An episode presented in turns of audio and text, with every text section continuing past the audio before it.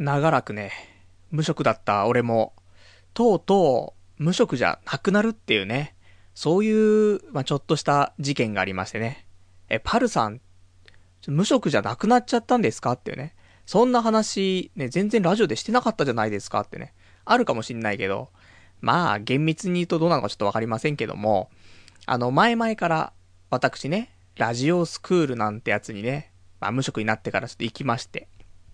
そんで、えー、ラジオスクールも無事終わって、で、その後、まあ、事務所の社長にね、まあよかったら、ね、パルナイトーくん、ちょっとうちの事務所を所属しないっていうね、お話をいただいてさ、で、ああ、じゃあ、なんか俺なんかでもよかったら、ぜひみたいなことを言って、で、そんなんで時が過ぎていったんだけども、ようやくつい先日、えー、こちら、その事務所のね、ホームページの方に、私、あの、掲載されまして、ちゃんとね、プロフィールとか、写真と、ね、この間、撮影スタジオで撮ってきたね、写真。で、こちらと、俺の本名、あとプロフィールとかね、そ載ったから。で、そこはさ、ちゃんと所属モデル、タレントとかね、なんか書いてあるわけ。ということはもう、無職じゃないんじゃないのと思って。まあ、自称ね、今まで、自称天才ネットラジオパーソナリティなんてこと言ってたけども、いやいやと。もう多少ですよ。ね、自称じゃないですよ。人からも言われる。ね。そういう、ちゃんとした身分を手に入れたってことでしょだって何、何かね、この後俺が、まあちょっとよ、よからぬことをやってしまってさ、テレビでなんか放送されちゃったという時でも、ね、自称、天才ネットラジオパーソナリティ、パルナイトがって言われるところがよ、もう違うもん。自称じゃないんだもん。ねえ、ラジオパーソナリティ、かっこ特に何も実績はないけども、ね、パルナイトがあって出るわけだから。いや、ようやく俺も無職じゃなくなったんだなと思って。だこれからは、もう無職とは言わずにね、まあ、ちゃんと俺ネットラジオパーソナリティなんだっていう。ということを言って。ただね、これを言うと、例えばね、女の子とちょっと知り合って、ね、どんな仕事されてるんですかって。ああ、ネットラジオパーソナリティやってんだって言うと。え、どこの曲でやってるんですか？って。いや、あのー、特に、ね、活動はしてないんだけどって。所属はしてネットラジオパーソナリティなんだ、みたいな。ほ、ほ、ほーん、みたいなね。まあそんなんあるかもしんないけど。まあそんなわけでね。まあこちら、ね、ようやく乗りまして。で、このね、掲載のされ方がね、なんとも言えなくてさ。まあ友人知人にさ、まあ、俺のね、素性を知ってる人間にはさ、ちょっとその、ホームページのね、URL を教えてさ、このね、画面の一番下まで見てくれと。ね。もうお茶を口に含んでからこれ見てくれってね。したら、ね、なぜか芸能事務所のね、そのタレント一覧のところに俺が載っているっていうね。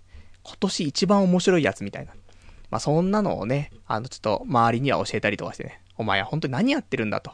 ね。働きなさいと。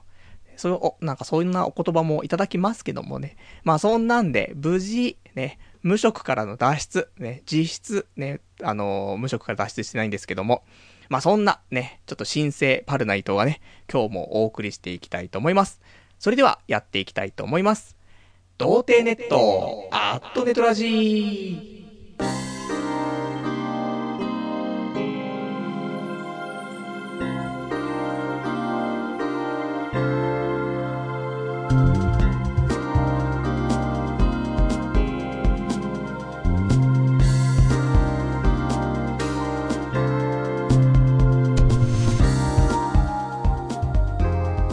改めまして、童貞ネットアットネットラジパーソナリティのパル内藤です。こんばんは。まあ、そんなわけでね、あの、まあ、無事、無職からの脱出というね、ことなんですけども、まあ、実際はね、あのー、肩書きだけが脱出でね、え実質はちょっと脱出できていないので、これからもね、転職活動はしていくんですけども、で、こちらでお知らせですよ。来週火曜日、とうとう私、えー、転職のね、面接のお日にちが決まりまして。いやー、長かったね。もう何回書類審査で落とされたかわかんないけども、とうとう今回、えー、次のね、火曜日にね、ぜひ面接ね、しませんかっていう風に言われて、ありがとうございますってね。それで、ちょっと受けに行ってきます。まあ、どんな仕事なのかっていうと、えー、アニメ。ね、ちょっとアニメ絡んでるね。アニメと飲食のなんとかみたいな感じの、えー、反則企画かなっていうポジションのお仕事なんだよね。で、面接はそ、そこの、その、運営してる会社の、まあ、本部みたいなところがあるから、そちらで面接ってことなんだけども、俺調べたのよ。あのー、面接ね、行くから、住所調べて。で、えー、どこかなって、Google マップで見たら、俺ん家から5分なんだよね。あ、こんな近かったかと思って。え、あの、あんまり知らなかったの。で、適当にね、まあ、うちは池袋っていうね、ところだからさ。で、まあ、隣の区だったりするわけよ。住所が。その面接地がね。隣の区だよなと思って、どのぐらいね、あの、離れてるんかなって調べたら。で、隣の区っつってもさ、あの、うちも池袋の外れなのよ。で、結構大きな道が近くにあるんだけど、そこを越えたら、もう隣の区なんだよね。だから、もう、俺ん家から一番近いコンビニ行くんだけど、コンビニをそのまま越えていったら、その、えー、面接させてもらうね、あの、その職場についてしまうということで、この間もちょっと、一回ね、どの辺かななんて見てね、で、歩いてちょっと行ったんだけど、あ、ちっけえなと思って。うちから一番近いスーパーよりも近かったからね。あ、こんなに近いんだと思って。朝、寝坊しちゃっても、全然だよね。だってダッシュで3分だもん。信号にさえね、捕まらなければ3分で多分着くもんね。そのぐらい近かったっていうことで。で、お給料もね、結構いいんですね。だから結構アニメ系絡むと、お給料少ないっていうことが多々あるんだけども、まあ、いい金額。だから、アニメ絡んでて家が近くて、ね、お給料もそこそこ。いや、完璧なんじゃないですかと。で、土日休みかな。ね、もし受かればなんだけどね。まあ、そんなんありますから、まあ、名実ともにね、今、あの、片方だけ、ね、ネットラジオパーソナリティっていうね、そ肩書きだけが、ね、先行してますけどもね。で、無職から脱出したけども、ちゃんとお金も稼げるようにお仕事、ね、つけるかもしれないということなんだけど。ただな、その職種っていうのかな。反則企画っていうね、ポジションなわけよ。まあ、いろいろ考えてみるとさ、俺もね、例えば、まあ、営業企画とかね、そういうところがいいんじゃないですかみたいなね、ことをね、リスナーの方に言われて、ああ、そうだなと思って。で、それで営業企画とかもね、いろいろ見たりとかしてさ、応募したりとかするわけだけどさ、改めて考えてね、俺企画って、まこうやってネットラジオのね、ラジオの企画とかはね、多少考えたりとか、コーナー考えたりとかさ、そういうのはするじゃない。で、日々どんなところ行ったら面白そうかなとかさ、そういうちょっとした企画は立てるけど、あの、企画書っていうレベルで、ちゃんと企画って立てたことあるのっていうと、な、ないんだよな。一回あるかな。一回二回。それも自分でね、会社やってた頃に、まあ、ちょっとしたもので企画書を作ったっていうのが一回あったけど、それだけなんだよね、企画書作ったことあるの。そんなやつが、反則企画の仕事つけるのっていうね。そんな不安もちょっとありますけども、えー、こちらはね、次の火曜日面接がありますので、その面接の模様は、来週のラジオでね、えー、結果の方はご報告したいなと思いますから。もしかしたらね、結構早く連絡来るかもしんないよね。火曜日受けて、その週の金曜日ぐらいに連絡が来るみたいな。ね、もしくは何も連絡が来ないで3年ぐらい経つみたいな。あるかもしんないけど、まあね、あの、ようやく、面接っていう無職になってから、ようやく人とね、会話をするきっかけをね、いただきましたんでね。まあ、何ができるっていうのはないから、思いだけを伝えていくしかないよね。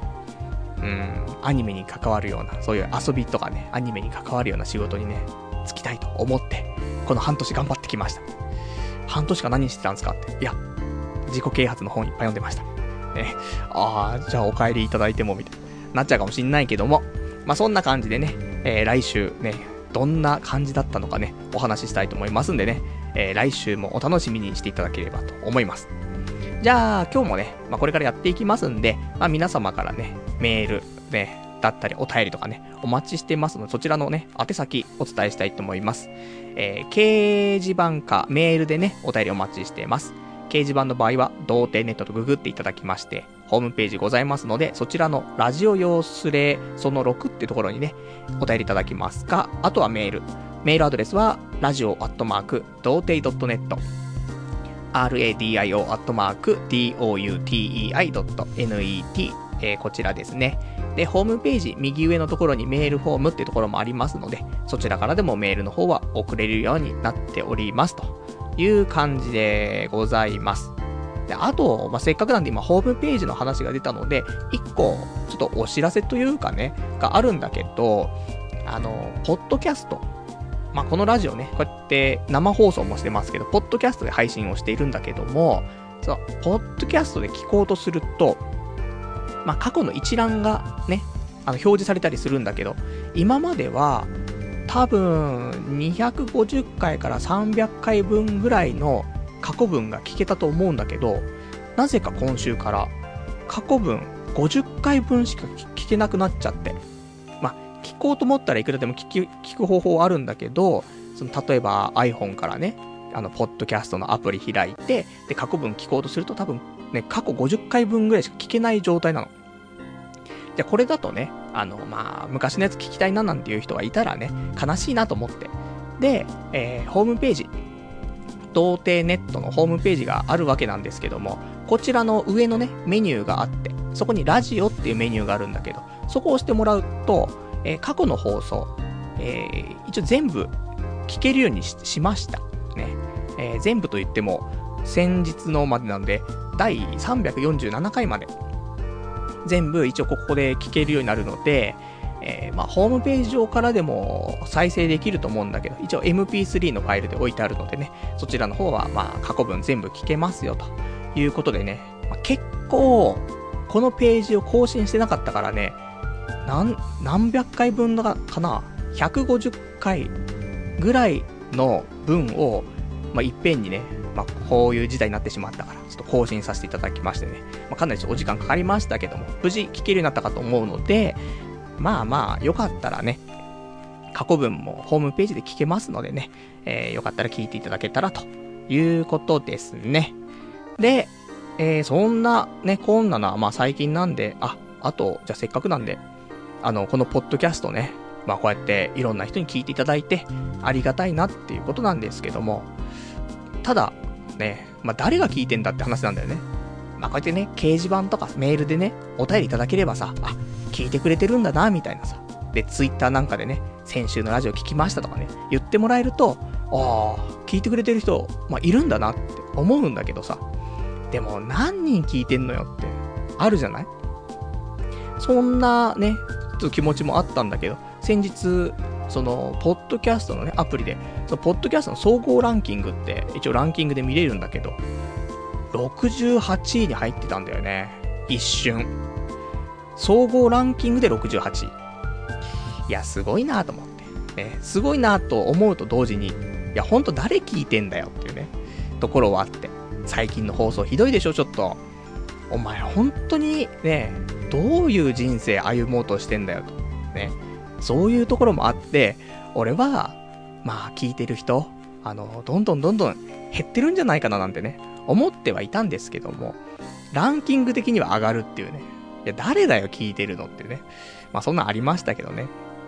まあ、そんなんで、これからもね、まあ、ポッドキャストの総合ランキングでね、あのー、1位を、ね、1位を目指して、どうやったって1位は無理だぞって、あるんだけど、まあまあね、そんな感じでね、頑張って、ね、これからもね、順位が上がるように、ね、もう順位至上主義だからね、もう1位でも上がるように、まあ、リスナーのみんなにはね、もうね、ちょっと手をすり合わせてね、ぜひ聞いてくださいと。周りの友達にも、親兄弟にも勧めてくださいね、ってね。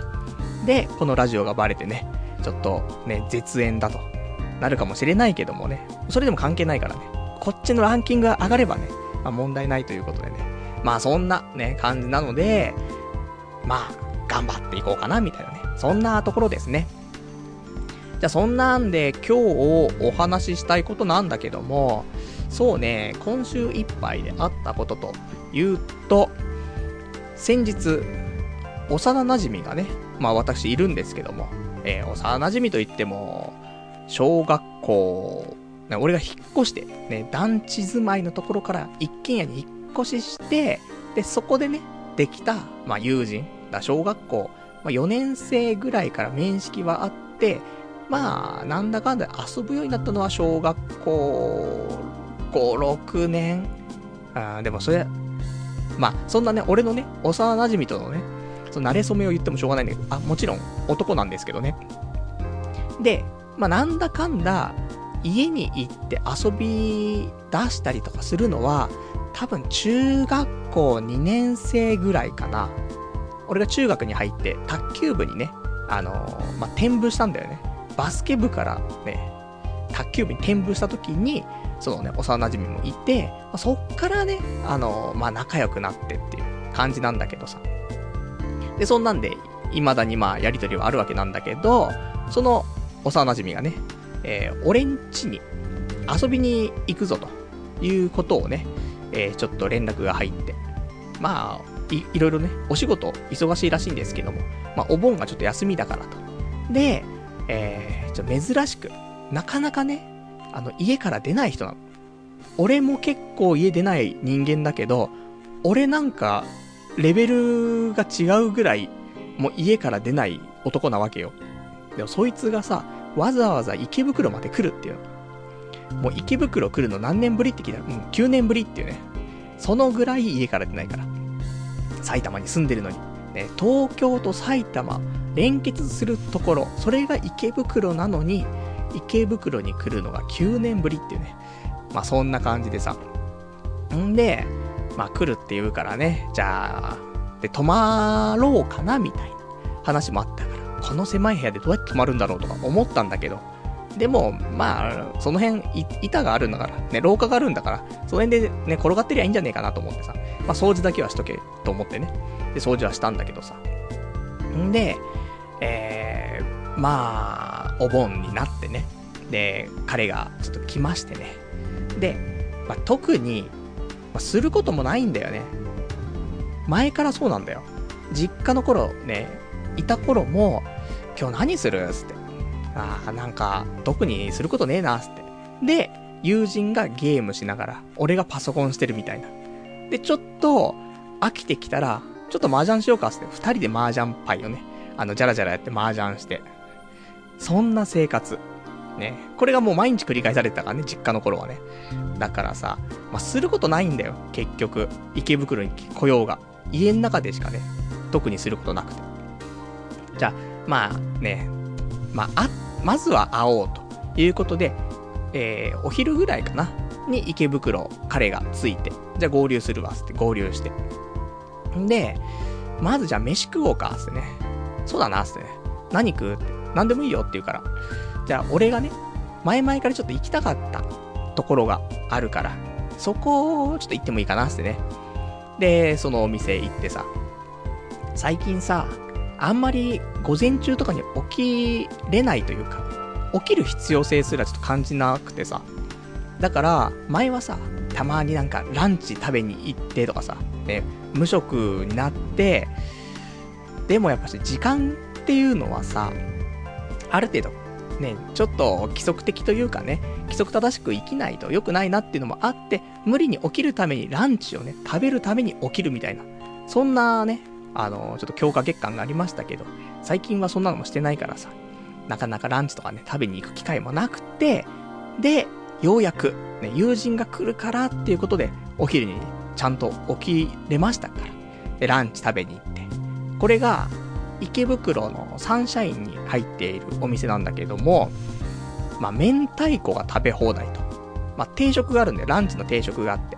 で、それに、その、ついているオプションとして、明太子、あと高菜、ご飯が食べ放題っていうね。そういうお店があって。まあ、痛風待ったなしなんだよね。あんな卵の塊食ってたら、もう健康な人でも痛風になっちゃうよっていうぐらいね。まあ、食べ放題にはちょっと恐ろしい魔力があるんですけども、まあ、それ食べてさ。まあ、明太子はね、もう1年分食べたかなと、も飽きちゃってね、途中からね、おかしいなと思ってね。まあ、スーパーで明太子ね、いっぱい買ってそれで食べればよかったんじゃないかな、みたいな。あったけど、まあそれで、ようやくね、俺も長年行きたかったお店も行けて、で、友人ともね、ご飯食べて。じゃあ腹ごしらえもしたからね、これからどうしようかなっていうところで、あの、皆さんにはね、ちょっとここで、ね、この後何をしたかっていう話をする前に、謝罪をね、しておきたいんですけども、私、転職が決まるまで、やりませんって、ね、固く誓った言葉があるんですけども、あの、それをね、ちょっと、破ってしまいましてね、ここに謝罪、ね、お詫びを申し上げたいと思うんですけども、パチスロ行っちゃったんだよね。っていうのも、その友人と、まあ、実家から出て行った後ね、俺が。まあ、彼も一人暮らししたりとかね、まあ、いろいろあったんだけども、結局、二人で会ってすることって、パチスロ一緒に打つか、それか、まあ、酒を飲むか、もうどっちかしかないわけよ。だから、昼間に会っても1時ぐらいよ。1時とか 2, 2時ぐらいか。飯食い終わって。2時からじゃあ、まあ、夜飲もうって話はしてたからじゃあ、飲む時間まで何するのって。で、提案はしたんだよ。あの、カラオケ行くって。あの、バッティングセンター行くって。ボーリング行くって。漫画喫茶行くってね。いやーって。違うなーっつって。パチスロっつって。そうだなーっつって。で、パチスローなーと思って。俺財布に1000円しかなくてさ。で、ランチが1000円だったの。だからもう財布に1000円、そのラ、1000円はもうランチで使ってっから、もうお金ないのよ。ね、もう小銭しかなくて。これで行くのかとか思って。で、でもせっかく9年ぶりにさ、池袋遊び来てくれてさ、したら一応付き合おうかなと思ってさ。で、あのー、パチスロ屋の中にあるね、ATM で3万円下ろしてさ、なけなしの3万円。で、まあ、しょうがねえなと思って。一人で打ちに行ったらいけないなと思うけど、ね、友人と一緒にね、隣で打つとかっていうことであれば、まあしょうがねえなと、ね、いうことで、ごめんと。みんなごめんと思いながらも、ね、これしか俺たち遊ぶ方法知らねえんだと思って。で、パチスロ行ってさ。で、まあ友人の隣に座ってね、まあ打ち始めるわけですよ。で、ここが、まあよかったね。結果よかった。で、もうなけなしの1000円入れ、まず1000円入れてさ、ああ、どうかな、どうかなってやったんだけども、すぐに1000円で当たってね、あの、打った台は寝台のリリカルナノハね。これ打ったら、結果、プラス32,500円。やったぜってね、ところで。まあ、友人はボロクソに負けてましたけども。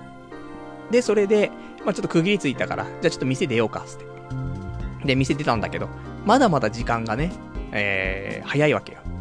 打ってまで2か、2時間、3時間ぐらいだったのかな。まだだなって。お腹も空いてないしなって。じゃあちょっと、もう一軒うち行こうかっていう話になってさ。マジかよと思って。でも、まあお金もね、ちょっとプラスになったから、じゃあ余分に勝った分、ね、ここはまあ打っても、今回いいかなと思ってね。で、次のお店で、ドロロン、ドロロンエンマくん。マイナス2000円。バイオハザード6。マイナス5000円ってね。で、ところでさ、もうダメだなって。で、でもまあ一応プラスだからね、この後飲み行っても、まあプラスじゃない。ね。なのでまあいいかななんて思ってたんだけど、まだ友人が打つって言うからさ、本当かよと思って。で、いろいろね、あの、台を調べてたんだけども、友人が魔法少女、マドカマキカに座ったの。だからじゃあ隣に座るしかねえなと思ってたんだけど、そこをなんかバラエティ台っていうさ、その、普通だったら同じ種類の台がね、なんか5台ぐらい並んでたりするから、まあ、隣にね、座ったら同じ台っていう風になるんだけど、バラエティ台っていうのは、その、もう一台一台が違う台なのね。だいろんな台が置いてありますよと。だから、友人がそこ座って、で、隣っていうのが、あの、麻雀ファイトクラブっていうね、あのー、台なんだけどさ。まあ、みんなゲームでやったことあるかな。あのー、ね、麻雀のゲーム。あれがパチスロになっててさ。もう、全然打つ気しないんだけどさ。でも隣でね、打たないと一緒に来てる意味ねえしなと思ってさ。じゃあ俺麻雀ファイトクラブこれ打つのかと思ってね。超つまんなそうと思って。で、座って打ってたら案の定、もう途中でマイナス9000とかなってさ。もうやだなと思って。面白くもないし、ね、何にもね、ないし。で、お金も減ってくし、つってね。なったんだけど、こっからなんとかフィーバーしましてね、麻雀ファイトクラブで結果、プラス3万4千円っていうね、ことで、この日の収支は、プラス5万9500円っていうね、ありがとうございますと思ってね。まあそんなんでさ、あの無事、ね、あんまりスロット行っちゃいけないなと思ったんだけども、ま、まあ、今後は行かないよ。今後は本当にその、ね、これたまたま友人が9年ぶりに来るからっていうことで、まあ、打つことになっただけであってね。もう本当に転職するまで打ちませんから。まあこれがね、当分、まあ最後のね、パチスロだと思うんですけど。まあでも結果オーライっていうことでね、プラス59,500円だから、この後ね、飲みに行くお金もね、ちゃんと捻出できたっていうね、ことでよかったと思って。で、飲みに行ったお金、プラス、月末、月末に払うね、健康保険料、ね、あと国民なんとかとかね、まあいろいろあると思うんだけど、まあ住民税とかか。ね、それもなんとかギリギリ払えるかなと思ってね、やったぜと思って。で、そんな。で、で、じゃあその後、まあ7時ぐらいになったんかな。じゃあ飲み行こうか。ということで、飲みに行くことになったんだけど、まあこの辺がいいかな、みたいな。うちから近い飲み屋がね、最近オープンしたから、その辺りでいいかななんて思って、じゃあね、そこ行こうよ、つって。で、目の前まで行ったんだけど、まあその、幼馴染の友人はさ、あんまりこじゃれたお店とかっていうのは、あまりっていうね、あのー、タイプの人間でさ、基本的にはそのチェーン店系の方が落ち着くっていうね、ところなの。で、俺が連れてたところ、ちょっとだけこじゃれてたのね。気持ちね。だからそこの前行ったら、いや、ここは、みたいな、なって。おー、マジかと思って。そしたら、この辺だともうあと、うちの近く何にもないぞって言って、そっからまた駅前の方に戻ってって、みたいなね。なんかぐるぐる30分以上、ね、お店を探してさまよって。でももう結局、あの、俺もそいつも優柔不断だからさ。だもう俺が決めちゃうしかねえんだなと思って。珍しく俺がリーダーシップを発揮するっていうね。もう、どっちかなんだけどね。あの、頼りがいのある友人か、あのー、俺がリーダーシップを取らないと、ちょっと進みが悪い友人。ね。両極端な友人しかいないんだけどさ。で、今回はね、俺がリーダーシップをね、発揮しないと、なんか話進まないタイプのね、友人だったのでね。じゃあ、俺がもう決めちゃうぞっすね。で、もうここ入っちゃうぞっすね。で、入ってったんだけど、まあ、入ったところがね、なかなか、ね、は、入り口ではよくわかんなかったんだけどさ、入るとさ、なんか、その、ちょっと賑わった、最近流行ってるバルみたいな感じのところでさ、もう一番友人が、ね、なんか拒絶反応を起こしそうなね、お店だったんだけど、もう入っちゃったしと思ってね。で、そこで、まあね、お酒を飲んで、飯を食ってね。まあ結果、値段もすごい安かったし、で、食べ物もすごく美味しくてね、友人は大満足だったんだけどさ、まあ微妙にね、店員の女の子とかもね、あの、絡んでくれるお店なんだよね。なぜか。ね。多分ね、店長が気使って、あそこの席の二人、すげえモテなそうだからさ、って。女の子の店員の人ね、ちょこちょこ行ってあげて、みたいな。の、ね、そういう指示があったのかもしれないんだけども。まあなかなかね、あの、女子が来てくれてて、軽くお話ししたりとかして。俺は全く喋りませんでしたけどね。で、そんなんで。で、無事、ね、楽しくお酒も飲んで、ご飯も食べて、大満足だなと。今日はパチスロも勝って、ね、で、楽しいお酒も飲めて、よかったよかった。じゃあ帰ろうかな。ね、自宅に帰ろうと。え、で、泊まっていくんでしょって話だったんだけど、ちょっと酔っ払っちゃったのかな、お互いに。で、友人がさ、ふと一言言ったんだよね。前言ってたさ、手こきの店って、どこ？みたいな。手こき？と思って。この時で多分11時半ぐらいだったんだよね。深夜、ね、23時半。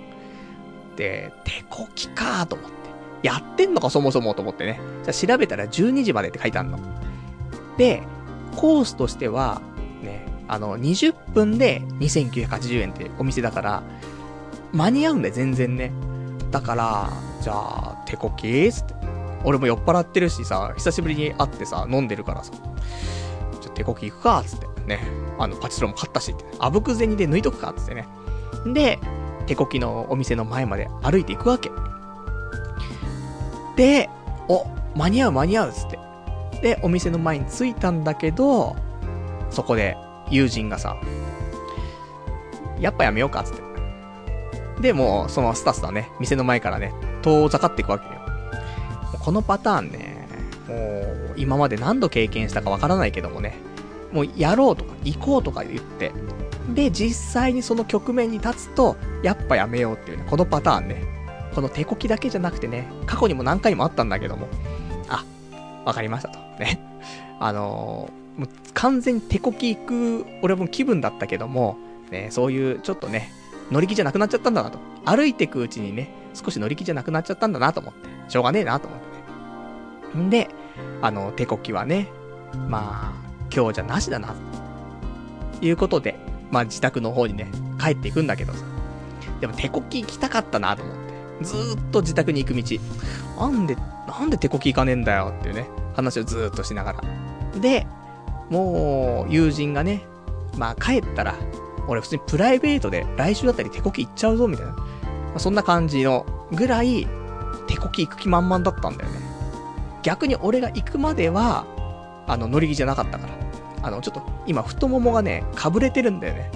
太ももかぶれてるから、ちょっと手こきとか恥ずかしいな、みたいな。ね。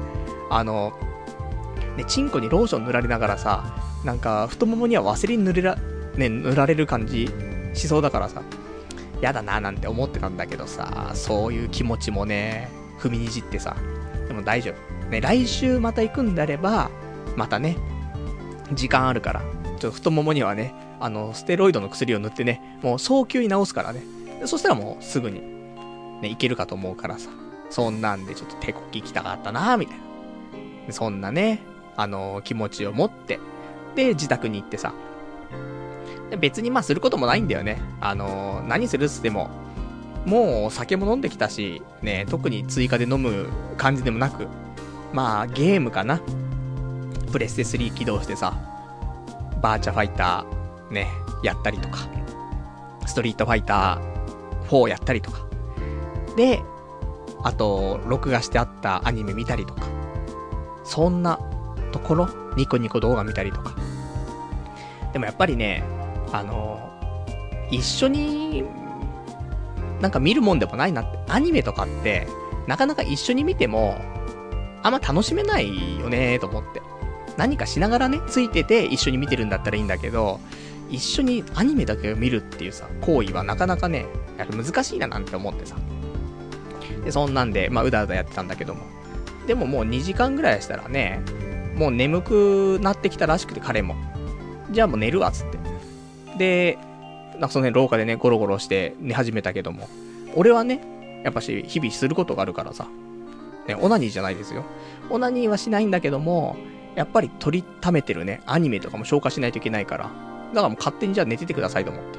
俺は、ね、たま、溜まったアニメと、ニコニコ動画と、YouTube と、ね、それ全部見てて。で、気づくと、もう朝になってんだよね。もう、彼はもうずっと寝てるんだけど、もう俺はもう結局いつも通りの生活っていうね、ことで。で、えー、無事ね、俺のネットサーフィンとかね、そういう溜まったものを消化するってやって、で、終わった頃に彼も起きてさ。で、じゃあ、帰ろっかっつってね。で、その、送って、さよならっていうね。まあ、そんなまあ今週あったね、友人が泊まりに来たっていう話なんだけどもさ、何のね、オチもないですけどもね、結局、手こき聞きたかったんだけど、店の前まで行ったらね、行けませんでしたっていうね。まあそこが一番オチなのかなみたいなところなんだけどさ。いやほんとね、でも、この彼ね、昔俺が西川口に住んでた頃にね、あの、1ヶ月ぐらい居候してたことがあるんだよね、俺ん家に。まあちょっといろいろ理由があって。で、その頃、俺、オナニーってどうしてたんだろうなっていうのがあったんだけど、ねえ、ちょっと友人に聞いたんだけど、今回ね、せっかくそういうね、機会があったからさ。でもあんま覚えてないらしいんだよね。でも俺がね、今週6でオナニーしてるわけ。週6でオナニーしてる人が、ね、彼がいた頃、だからその、何年前 9, 9年ぐらい前に、もっと俺が若いわけじゃない。そこで俺、オナニーしないっていう選択肢はないからね。絶対、オナニーしてるはずなんだけど、いつしてたんだろうなと思って。ねえ俺いつしてたか知ってる？知るわけねえだろっていうね、そういうお答えだったからね。じゃあなんか、どっかで、ね、多分トイレかな。トイレでしてたんか、あの頃。俺がいる時には大体彼いたしね、謎なんだよなぁと思って。まあそんなね、ね、そういう、まあ今週、ね、やっぱりお盆だからね、まあ社会人はみんなお休み、ね、あるかと思うから、まあそういう時にね、なかなか会えない友人と会ってみるっていうのもね、まあいいもんじゃないかなと、ね、そんな風に思いましたっていうことかな。じゃあそんなんでね、お便りもいくつかいただいているからね、読んでいきたいと思います。ラジオネーム、ラジオネーム、ちょっと待ってくださいね。えー、怖いですね。ラジオネーム羊飼いの水族館さん。本当だ。パルさんの名前でググったら出てきた。すげえ、もう芸能人だな。デコハゲもむしろいい感じになってるし、プロカメラマンの技術すごいなっていうね、お便りいただきました。ありがとうございます。あともう一つ、えー、ラジオネーム564番さん。おお、早速プロフィール見つけましたよ。ね、内藤さん。えー、ちゃっかり四角に宅建入ってますね。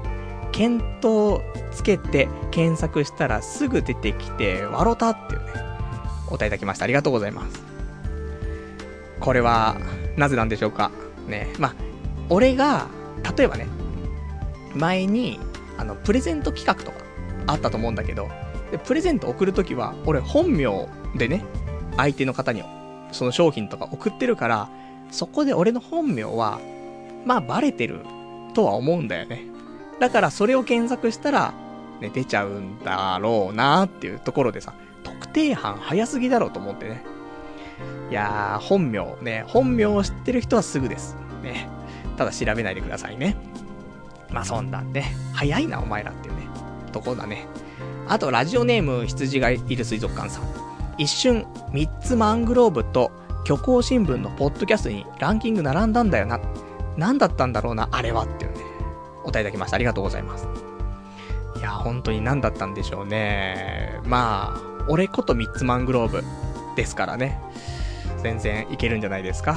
ね。いや、本当に、誰が聞いてるんだってね。だ、本当誰なんだろうなって。もう、お便りね、くれる人も、ある程度、ねまあ、決まっていたりもするし。まあ、でもラジオって言ったら、このヘビーリスナーがいてさ、はがき職人がいるわけじゃない。で、あ、このはがき職人、いつもね、はがきくれるな、みたいな。そういうのが、普通のラジオでもあるわけじゃない？ね、伊集院さんのラジオ聞いてたって、ね、オードリーさんのラジオ聞いてたって、あ、またこいつかと。ね。で、このはがき職人面白いな、みたいになるわけじゃない。だから、まあね、大体お便り読まれるのはね、ある程度ね、固定されてくっていうのはあると思うんだけど。それにしてもな、もうちょっと、ねえ、多い人数が聞いていてくれてるはずなんだけどね。ランキングからしても、あとは、あのー、うちのね、ホームページのそのデータの転送量とか、1個あたりのね、その1回の配信が60メガから70メガですよ。ね、1話。本当はもっと短い、あの、1時間で終わればね、30メガぐらいで済むんだけど、2時間超えちゃうとね、ちょっとね、大きくなっちゃって、皆さんのね、端末の容量をね、ちょっと食っちゃって申し訳ないなと思ってるんですけども。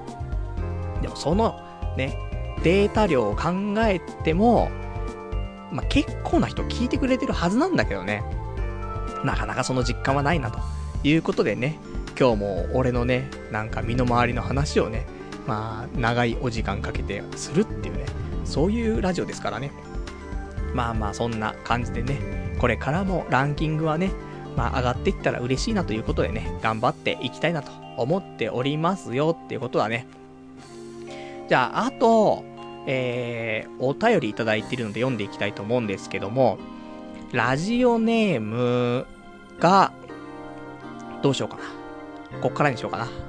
あの、先週、すごいメインのね、あの、お話で、女性の下ネタに嫌悪感を感じるのはなぜかっていうお題で、ちょっとコーナーをやったんだけども、まあ、その時のお話が、まあ、ひどかったと思うんだよね。あの時は俺は、もうこれだろうと。ね。女性の下ネタってなんか気持ち悪いよなと思って。で、それを証明できたなと思った。でも、最後の最後ね、リスナーの方から、まあちょっとご指摘をいただいて、で、それを聞いたところ、あれと思って。俺の周りにね、そういう、俺今回その、女性がね、こういう下ネタ言うと気持ち悪いなとかって話したけど、そんなに周りに、その友人とかでそんな女性いるかなって考えたら、いや、いないんだよね。まあ、いたとしても本当に一人二人いるかいないかで、まあ、いないんだよ。なのに、ねえ、あんな、なんか、さも俺の周りの女は、全員が気持ち悪い下ネタ言ってるみたいな話をしてさ。で、それに気づいてさ、俺やべえやつだなって、ちょっと思ったりもしたんだけど、まあ、それに対するね、ちょっと反響がね、メールでいただいてますのでね、読んでいきたいと思います。ラジオネーム556番さん。パルさん、先日、ポッドキャストを拝聴させていただきました。小生は友達も女友達も少ないので、女の人が下ネタが気持ち悪いってよくわかりませんでした。結局気持ち悪い下ネタを喋る女って誰なんですか？せっかくなんで実名を晒してやりましょうよ。その謎の女ってそこまでピッチなら逆にたまりませんね。大好物ですってね、お答えいただきました。ありがとうございます。ね。あの、こうやってお便りいただきましたけどもね。結局、気持ち悪い下ネタを喋る女って誰なんですかっていうね、お話なんですけど。存在しないよね。いや、俺怖くなっちゃって。あのー、ていうの、俺も童貞じゃないけども、まあ長らく彼女もいないし、女友達もいないわけじゃないけど、でもそういう恋愛対象とかではなくてさ。で、そんな中ね、なんか、こういう女性との恋愛関係とかが本当になくて、こじらしちゃうと、こうなっちゃうんだなと思って。怖いと思って。だって、いないんだぜ。周りに、そんな下ネタを、ね、嫌な感じで喋ってくる人って、周りにいないの。でも、さも、周りにいるかのように、先週喋ってたの。怖くね？俺ね、ほんと、やっべえやつなんだな、俺、と思って。だから、俺、結構ね、あの、どう、二十歳超えるまではね、童貞の方がいいよって話をするの。ね、やっぱり苦悩があるから。苦悩があった分、人間、深みが出るかなと思って。そういうのは言ってるんだけど、でもやっぱそれ以上を、童貞こじらしたら、危ないかもしれないね。こういう風になっちゃう可能性もあるから。いやー、本当にね、この話するまで、全く、なんか、俺がね、こじらせてるっていう気はしてなかったんだけど、こじらせてるよね。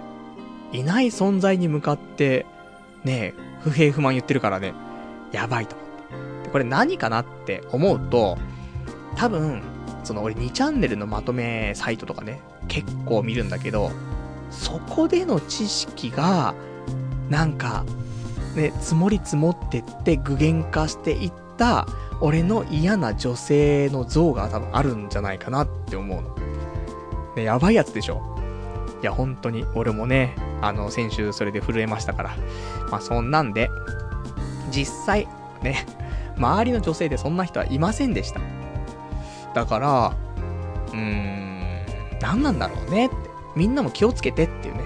あの、女性バッシング、ね、このラジオ聴き始めてから女性バッシングし始めましたって人もいるかもしれないけど、それはもう完全に俺の責任だけど、でも、周りの女性を見て、周りの女性でそういう人いるのって見て、いないから、ね。多分実際にいねえんだよな、と思って。やっぱり、あのー、それはいると思うよ。この世にはいっぱい。だけど、自分の周りにまで、そういう人が存在するかっていうと、多分存在しないと思うよ。俺の周りも、みんなの周りもね。だから本当にね、やべえやつっていっぱいいると思うけど、その印象が強いのかなーなんていうね、ところで、ね、まあ、他にもね、ちょっと反響のお便りいただいてるからね、ちょっと合わせて読んでいきたいと思います。ラジオネーム557番さん。下ネタを言う女性が気持ち悪い件について、ポッドキャストで聞かせていただきました。パルさんの女性感が改めてよくわかりました。パルさんは、えー、無遠慮な女性が本当に嫌いですね。足跡が大きい女や、今回みたいに下ネタを話す女が嫌いなのは、やはり根本的に女が生きがることを嫌ってるんでしょう。男尊女卑的とも言えますが、それ以上に長い間彼女がいないことへの不満と怒りが根本にありそうです。表面、えー、表層的な下ネタはいいけど、経験を交えた下ネタはアウトという結論がそれを象徴しています。自分を差し置いて、女が経験豊富なのは許せないということでしょうか自分の望まないことをする女に、それほど怒りを感じるのはなぜでしょう嫌な女だと思えば無視すればいいのに、そうしないのはなぜなんでしょうね。生理的嫌悪感を感じられているくらいなので、パルさんにとって深い部分が刺激されているのでしょう。掘り下げがいのあるテーマだと思いますので、ぜひ今後も女性について取り上げてくださいっていうね、お便りいただきました。ありがとうございます。で、合わせて、このお便りに対して、ちょ何、何名かからね、ちょっとお便り来てるから、合わせてちょっと読んできますね。ラジオネーム558番さん。え、今のね、お便り、正確な分析すぎる。女性経験が少ないコンプレックスの裏返しってだけだねっていうね、お便りだったりとか、あとは、559番さん。えー、分析に思わず納得してしまいました。まるで日本人にコンプレックスを持っていて、あることないこと言いがかりをつけてくる、えー、某国の人のようですね。パルさん、これならいっそ彼女なんて諦めて、女性の敵として毎週女性解体新書をやりましょうよ。毎週女性バッシングしてストレス発散しましょう。てめえらメス豚どもはこの地球上から駆逐してやるぐらいの意気込みで、その方が清々しくていいと思います。っていうね、えー、お便りいただきました。ありがとうございます。で、あともう一つね、えー、お便り、ラジオネームさくらさん。先週のポッドキャスト聞きました。パルさんの女性に対する考えは、最低限、最低限な俺ができるんだから、これぐらいできて、あこれぐらいできるでしょうってことだね。やっぱりパルさん自身が女,、えー、女子化して見本見して、えー、男、えー、彼氏の作り方を教えてあげましょうっていうね、お答えできました。ありがとうございます。まあ、こんな感じでね、先週の私のね、えー、女性の言う下ネタはね、なぜ嫌悪感を感じるのかっていうことに対して、いろいろね、あのー、分析してくれてね、お答えいただいたんですけども、いや、ほんとね、分析の通りだなって思う。そのなんかね、俺が、その無遠慮な女性が嫌いっていうのがあるわけじゃない。でもこれは、男尊女卑っていうところにも感じるところはあるけども、それ以上に、そのやっぱ長い間彼女がいないことへの不満とか怒りがね、なんか根本にありそうだな、みたいな。で、そんな分析してくれたりとか、あとは、まあ、自分を差し置いて、ね、あの、女性が経験豊富なのが許せないって感じてるんじゃないかとかね。そういうところ、あるなと思って。なんか、ね、ちょっと、あんまり、ね、こんな分析もね、あんまりされることもなかったけども、やっぱこうやって思うことをね、なんかさらけ出して喋ることによって、やっぱ深層心理がちょっと見え隠れするんだよね。だから今回こんな感じになりましたけども。だから、やっぱり、ね、なんかあるんだろうね。こうやって。ね、待って、ずっと彼女欲しいっていうことは言ってるわけじゃない。だけど彼女できないと。結婚ね、したいから婚活するけど、結局うまくいかないと。ね。こういうのがな、たまりにたまってきての裏返しなのか。で、あとはやっぱりその、自分よりも経験豊富な女性が許せないっていうのは、まあ、これコンプレックスで絶対あるんだよ。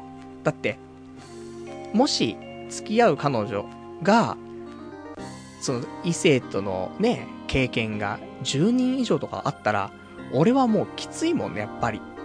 だから同じぐらいの人か、まあ、少なければいいなって思っちゃうところはあるから、まあ、そういうのもね、やっぱし嫌だなっていう部分と、ちょっと今回の下ネタの話とリンクするところは、まあ、あるのかなとかね。でもね、そんな女性がいても、無視すればいいのに、なんで無視しないの？と。ね。怒りを感じてしまってるのなぜなの？って。ね、だってどうでもよかったらさ、ね、じゃ例えば、ね、なんかあんまり言い方が良くないかもしれないけど、その辺にいる風俗嬢とかいるでしょ？別に風俗嬢に対して、何も思わないじゃない。もう毎日毎日ね、まあお客さんを何人ね、いろいろとやってるか分かりませんけども、1日3人ね、対応してるとするじゃない。で、1週間、まあ、4日勤務だとしてさ、3、4、12。12人1、1週間で。で、まあ、だ月間で言うと、50人ぐらいと対応している風俗嬢がいるとするじゃない。まあ、本来だったらよ、経験人数じゃあ50人としよう、そしたら。俺はもう、怒りを感じてしまうところなのに、風俗嬢に対しては怒り感じないじゃない、別に。無視じゃない。別にどうでもいいし、関係ないし、思うけど。でもそうじゃないんだよね、なんかね。その、一般って言ったらあれだけど、普通、普通と言ったらあれだけども、まあ、俺と、もしかしたら恋愛、恋愛をするかもしれない女性。ね。っていうのが、なんか少しでもあると、その人に対しては、何か、ね、許せないことがあると、怒りを感じてしまうのかなっていうね。やべえやつじゃねえかって話なんだけどさ。まあ、そんな風なところなのかなって、だから、風俗嬢とかも明らかに俺とは恋愛関係にならないっていう人であれば完全無視でいいんだけども、ちょっとでも俺と恋愛的なことがね、なりそうだなっていう女性に関しては全てにおいて、ね、ちょっとなんか怒りを感じるというか、生理的嫌悪を感じてしまうっていうところなんじゃないかなと思って。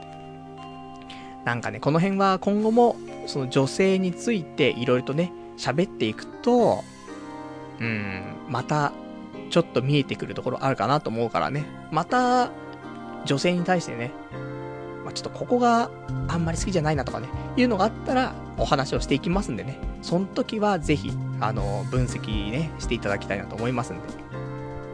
いや、ほんとね、あの、みんなもちょっと気をつけて、あの、こじらせすぎると、もう、いない存在に対して怒りを覚えてるからね。いないんだから。本当にそんな人。だから、意外と、周りの人って、あの、まともだと思うわ。実は。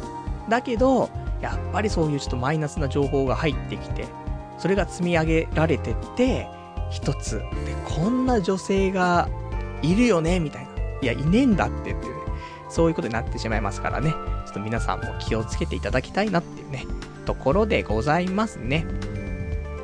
じゃあ、あとね、今週他喋りたかったことなんだけども、そうだね。あと今週他にもちょっと飲み行って、ね、飲んでばっかだなっていうところなんだけど、まあ友人と会ってさ、することって言うとやっぱし、飲む感じになっちゃうよね。この年になると特に。なんで、友人と、まあその友人は2年ぶりぐらいに会うのかな。そんな友人でさ、久しぶりだからっつって会って。で、あの、お決まりのね、ちょっと新宿で会うことになったから。前から私がおすすめしている沖縄料理屋、やんばる。ね、こちらでちょっと飲みましてね。で、まあ昔のね、話なんかをしてさ。で、楽しく沖縄料理堪能して、じゃあまたねと。ちょっと名残惜しいけどもね。あの、朝までまた、始発までとかになると、逆に、ね、あのー、まあ、2時間ぐらいで飽きちゃって、ね、始発までどうするみたいになっちゃうから、ちょっと名残惜しいぐらいで、今日はね、終わりにしようっつって。で、別れて。で、終電前ぐらいでね、で、帰ってさ。で、池袋を着いて、で、池袋をね、歩いてると。前に一回行った沖縄料理屋さんがさ、あってさ。俺ちょっと軽く飲んじゃってるからさ、ちょっと空いてたら入ってみようかなと思って、一人で。で、空いてたから、カウンター空いてたから、じゃあ、ね、一人だけどね、入っちゃおうかなと思って。沖縄料理屋からね、沖縄料理屋にはしごするっていうね。まあ、そんなことをしまして。で、あの、ビール飲みながらね、あの、自己啓発本をね、ちょっと読んでいたんですけども、そしたら、なんか結構酔っ払ったね、人がカウンターで飲んでてさ。で、その人にさ、その人はなんか結構、面白いことやってたからさ、俺もそっち見ながらさ、ちょっとクスクス笑ってた。本読みながら。そしたらさ、ちょっと声かけられてさ、ね、一緒にこっちで飲もうよという話になって、なんか、4人ぐらいでカウンターで飲んでたんだけどさ。で、いろいろ話してたんだけど、したらさ、あの、その、呼んでくれた人がさ、結構酔っ払ったっぽくてさ、飲んでたビール、あの生のね、中、中ジョッキの生をね、それ、カウンターに置いてあったんだけど、ちょっとね、あの腕が触れちゃったのかな。あのほぼ残ってる状態のね、中ジョッキが、もう俺に全部ぶっかかるっていうね。マジかと思って。もう俺のポロシャツはもう胸のあたりからもう全部びっしょりで。で、さらに、えー、こないだ俺がね、そのスタジオ撮影で使ったパンツですよ。カラージーンズのね、あの、スキニーのスリムな、ね、もう、まだ1回2回しか履いてない。そんなジーンズ。ね、これもぐっしょりだからね。やってくれたなと思ってね。でも、私は何にも起こらないよ。ね。いいですよ、大丈夫ですよ、ってね。で、向こうはね、もうごめんごめんって言ってんだけど、ああ、いいですよ、いいですよ、ってね。こういう時、怒らない人間っていうのもこの世に存在するんですよ、ってね。そんなんで、まあ、ね、普通にその後普通に飲んでたけどね。びしょびしょになりながら。もうくっせんだ、そのもうビール臭くてね。もう家帰ってきて、その、ね、洗わなくちゃなと思ってね、ちょっと2、3日、それを部屋に置いといたんだけど、いやーもう臭い臭い。ね、まあそんなんでさ、ビールかけられたりとか。で、あとは、その、日本に、旅行に来ている外国の方が、その沖縄料理屋に来ててさ。で、メニューもね、そういうところだからやっぱり観光客多いんだろうね。あの、メニューもちゃんと英語のね、メニューとかもちゃんと出して、で、見てたんだけど、やっぱりちょっと分かりづらいのもあったらしくて。で、一緒にね、そのよ飲んでた4人の中の1人が英語を結構喋れる人だったみたいで、そ、その人はね、ちょっと、通訳じゃないけどさ、教えてあげたりとかしてさ。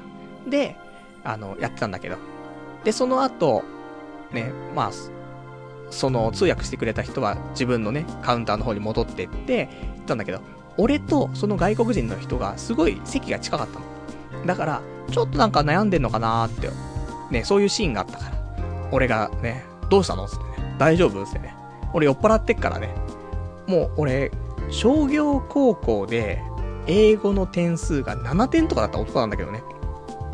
だけど、まあ、海外の人でね、適当に喋って、ああこれうまいよ、つってね。これうまいよって通じるのかわかんないけど、なんか、デリシャスとか言ったんでしょ多分。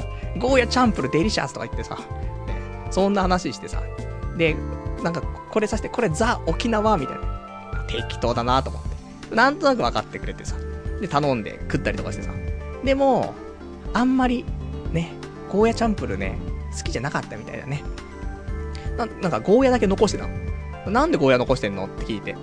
ね、そしたら、なんか、味がちょっと中華料理っぽいみたいな話だったのかな。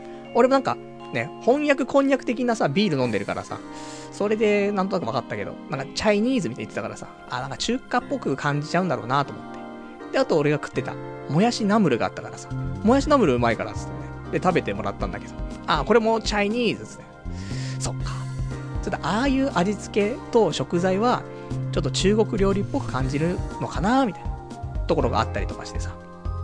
だから、ちょっとね、こういうのがあると、俺も日常会話、だ居酒屋行った時に話す、その、英語の会話ぐらいはできるといいなっていうのは感じるね。やっぱ海外の人もね、ちょっと心細いじゃない？ね、異国の地で言葉わかんなくてさ。まあ、その人はちょこっとだけ日本語分かったらしいからよかったけど、全く分かんなかったらね、で、ちょっと心細い中で、ね、せっかく飲みに来てるんだからっていう、簡単なね、メニューとかの話とかさ、料理の話とかはできるぐらいにはね、なっといいのかなと思ってさ。まあね、なかなかないもんね。その、俺は、まあ、幼稚園とか小学校の頃はね、英会話の勉強とか、塾みたいに言ってたからさ。だから、そんなになんか、なんか変なのはないけどさ、その、外国人に対してどうこうとかないけどさ。でも、中学から落ちこぼれてね、中高全然ダメだったから、まあ、英語全然わかんないんだけどさ。やっぱこういうの勉強ね、やっぱり学生のうちにね、したいなとは思うけど、学校で習う英語がね、居酒屋で使えるのって言うとさ、ちょっと微妙なところはあるじゃない。で、あんなにがっつり勉強しなくても、居酒屋でちょっと話すだけだったら、もっとシンプルでいいじゃない。だその辺難しいよねと思ってね。いや、それこそ駅前留学でね、なんかそういう目的に合わせた英語を勉強するとか、ね、そういうのもいいのかななんてね、ちょっと思ったりとかしましたっていうところかな。ね。まあ、そんなんで、私今週ね、いろんな人とこうやって関わりを持ってさ、もう海外の人とも喋っちゃう。ね。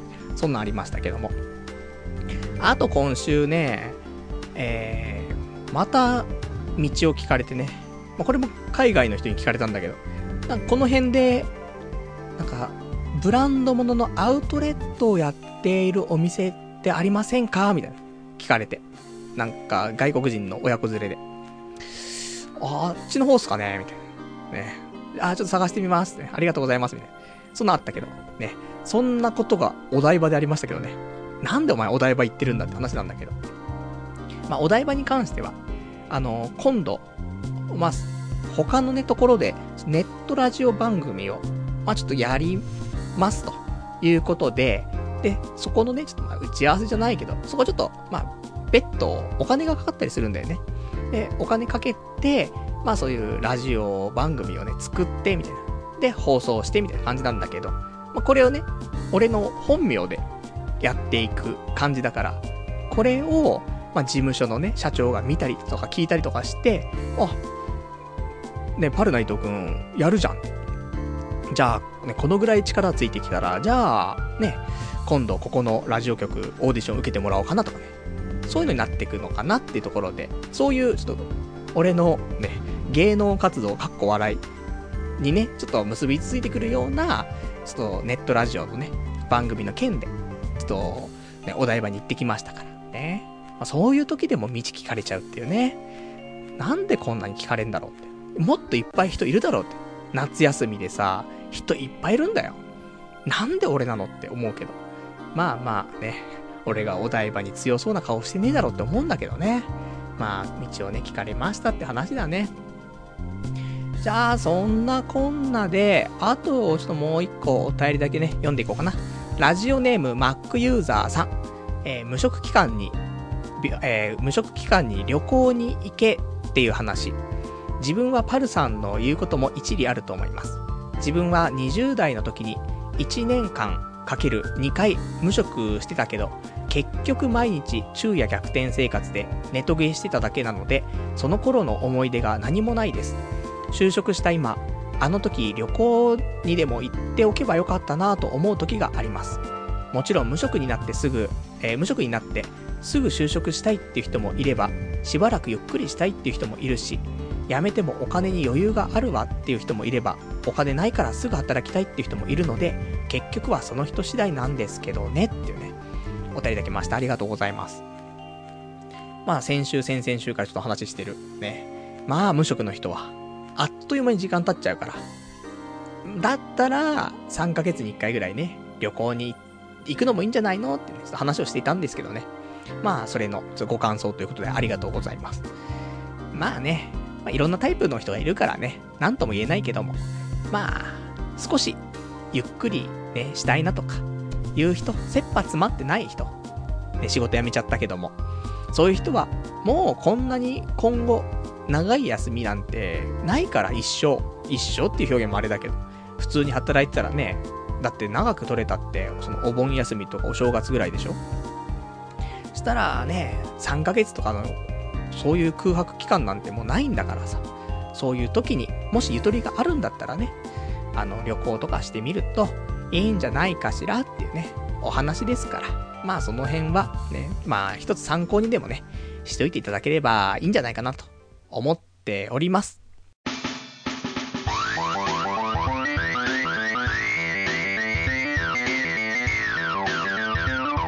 童貞ネットアットネトラジそれではね、お時間ほどときましたから、お別れのコーナーしていきたいと思います。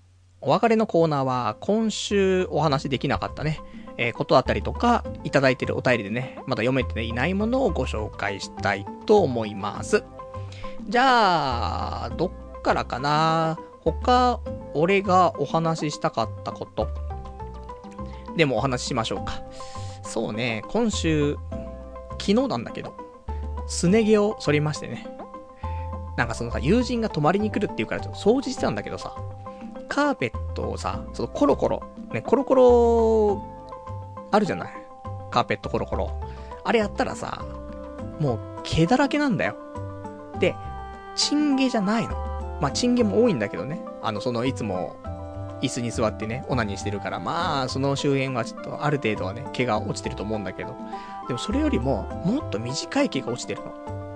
髪の毛じゃないですよ。ね、髪の毛もいっぱい抜けてると思うけど、あれは洗面台の方に、あの、ごっそり抜けてますから。ね、でも、違う毛なんだよね。結構短めなの。何かなと思うと、多分すね毛なんだよなと思って。で、そんなんで、なんかもう腹立ってきて。で、昨日、ね、すね毛を、まあ、バリカンでね、全部剃ったんだけどさ。でもね、まあ、すね毛っていうかもう、太ももからだ足の毛を全部、ね、剃ったんだけどさ。でも、剃る前、ちょっと考えたんだよね。俺、来週さ、手こき行こうと思ってるじゃない？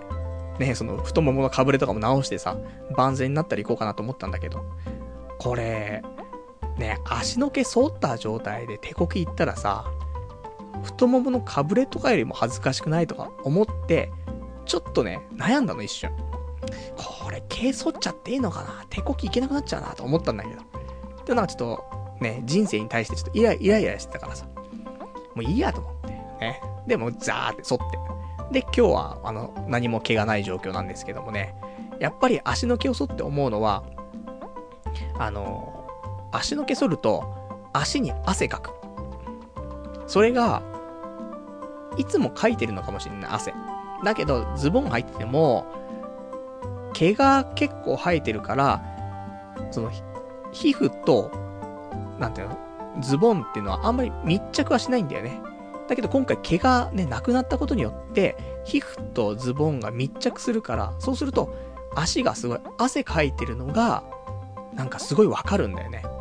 実際かい、かいてるのは、同じ汗のかき方してるかもしれないけども、なんか、よりペタペタする感じがあるので、そのなんか、ペタペタ感が嫌な人は、ね、毛剃らない方がいいかなと思いますんで。まあ来週、もしちょっと手こき行った時にね、なんですね毛剃ってんの？キモいみたいな。言われたらそれはね、あの、ちゃんとご報告するし、そんなこと言われたらね、あの、あ、ご褒美ありがとうございます。ちょっと言ってみたいとね、思っておりますよってところだな。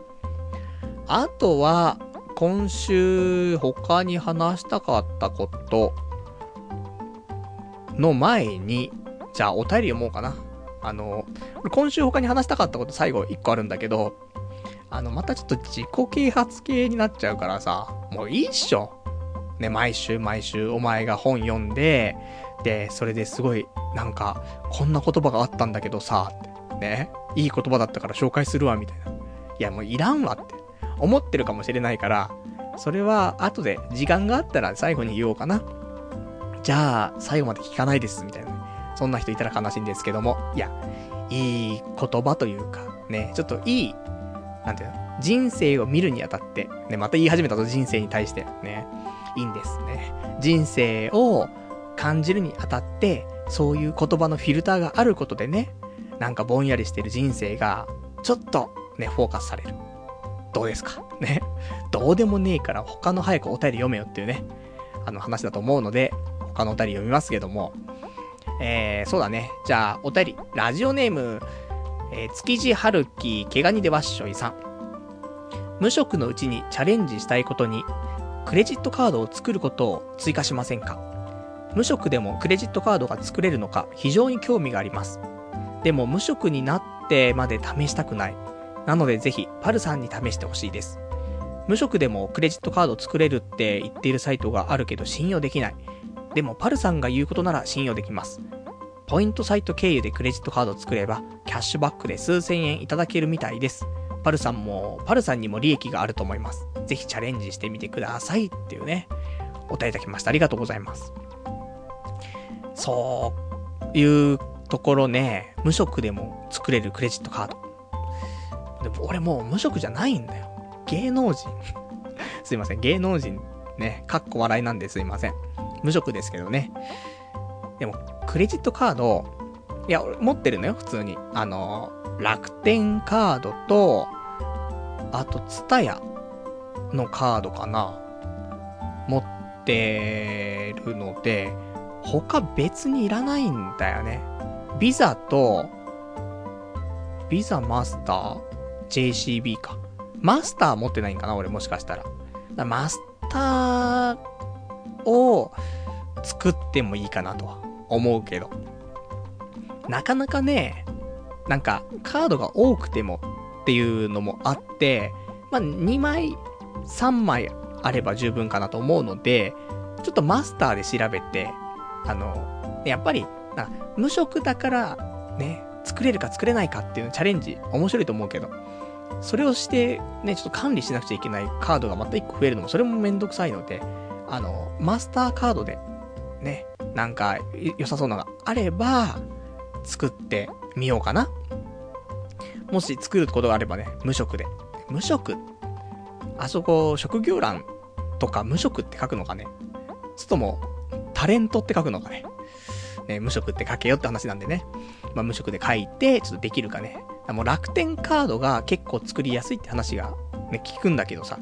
楽天カード持っちゃってるからね。だから、まあ別の、別のところで作れるかどうかわかりませんけども、ちょっとね、作れたらね、ご報告したいと思います。じゃあ、あとはね、えー、お便りいただきました。ラジオネーム、なんぞこれさん。えー、パルさん、甲子園見てますか？あと、先週の放送を聞いて、えー、ずっと前に、オークボンボンというテレビ番組で、処女3人組と経験人数100人超えのビッチ3人組との座談会をやっていたのを思い出しました。処女側は、処女を捨てる時のシチュエーションの理想、かっこ、誕生日に彼氏が高級ホテルを予約してくれてて、夜景を見ながら素敵なムードに包まれて、点々点的な、が、えー、高くこじらせており、えー、ピッチ側は、セックスなんて挨拶みたいなもんだよ。付き合う前にセックスしないと体の相性わかんないじゃんみたいな。経験人数多いけど何かみたいな上からな雰囲気をムンムンさせるなど、行き過ぎると、処女もビッチも気持ち悪いなぁと思いますね。えー、かっこ、経験人数イコール、恋愛経験豊富と思っている勘違いビッチは嫌いです。ただ、ただ長続きしていないのが、えー、男を見る目がないだけやろってね、えー、長文失礼しましたっていうお便りいただきました。ありがとうございます。まず、甲子園見てますか？見てないんだよね。あれでしょ？清宮くんでしょ？ね、連日。よくわかんなかったの、最初。なんかどこでも、ね、あのー、でも清宮くん、清宮くんって言ってて。どんだけすげえ選手なんだって。なんかわかるじゃん？なんていうの？ま、昔だったらその中田翔とかさ、大谷くんとかさ、あの、ちゃんと、なんていうの？通算で、ね、甲子園に出てて通算で、なんかホームラン何本とか。で、過去のね、選手だと清原とどうこうとかさ。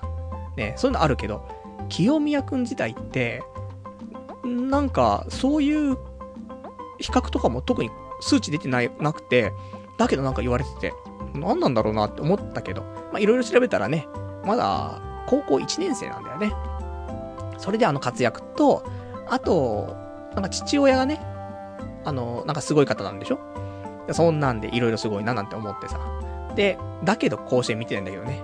甲子園、埼玉がまだ勝ってるんだよね。私出身埼玉なんでね。えー、埼玉、花咲徳春、ね、勝ってますからベ、ベスト8ね、行きましたからっていうことで。まあ、そのぐらいの知識しかないんですけどもね。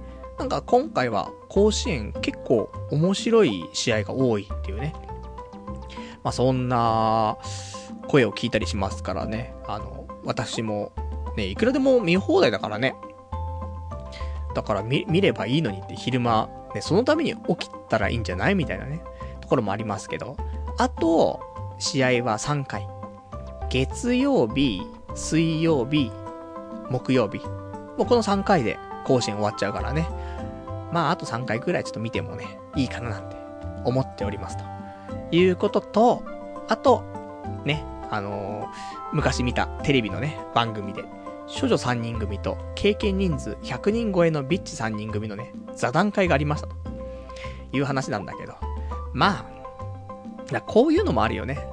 こういうテレビ番組を見て、わあ、こういうのはもう無理だわっていうのが積み重なってって、俺の、ね、なんか、変な女性像が出来上がっちゃってるみたいな。で、周りにはそんな人いないのに、ね、テレビで見た、ね、そんなネットで見たみたいな人が、ね、身近にいるって思い込んじゃうって、ね、怖いやつですけども。まあね、処女も、ビッチもね、もう、行き過ぎるとね、どっちも気持ち悪い。ね。あの、これはもう女性だけじゃない。男もそう。ね、俺みたいになっちゃったら気持ち悪いから、まあ、ほどほどで、ね、あの一般的な感じの、まあ、20代前後ぐらいで、えー、童貞は捨てて、30代前後で結婚。ね。これが一番いいですよ。これだったら、まあ大丈夫でしょ。ね、こじらせないでしょ、そんなに。だからね、ちょっとね、俺も、どうにかして彼女作りたい。ね。ダメだろうってね、あんだけ女性バッシングしてて彼女作りたいって、ね、どんだけなんだよってね、話なんだけど、まあまあ、希望ですからね。まあそんなことを思ったりしますね。ところだね。えっ、ー、と、あとは、じゃあ、あと、今日他に喋りたいことを喋って終わりにしようか。ね。じゃあ、皆さん待ちに待っていた自己啓発のお時間ですけども。ね、自己啓発って言うから、ね、良くないんだよ。自己啓発じゃないよ。人生のちょっとしたヒント。ね。言い方変えるとね、便利ですけども。そういうことだから。ね、こういう風にちょっと思考を変えたら、人生もうちょっと良くなるんじゃないのとか。そういうことだからね。それもなんか一概にね、自己啓発って言ってしまうのはね、ちょっと恐ろしい話ですから。ね。まあ、人生プラスになるね、そんなアドバイスがびっしり書かれた本をね、読んでるわけなんですけども。で、この間ちょっと言ってた、あの、明日死ぬかもよっていう本、読んで、で、その中で、あ、こういう風に考えると、いいなっていうのが一つね、あの、まあ、いっぱいあったんだけど、その中で、まあ、一番わかりやすいところがこれかなと思ったんだけど、まあ、俺みたいな人はぜひ、これを一つ考えて、生きてみると面白いかなと思うんだけど、何をするにあたってもさ、あの、一個、この言葉に当てはめてやってみるといいかなっていうところで。っていうのが、これが最後の〇〇っていう風に思うと、人生どうかなってところなんだけど。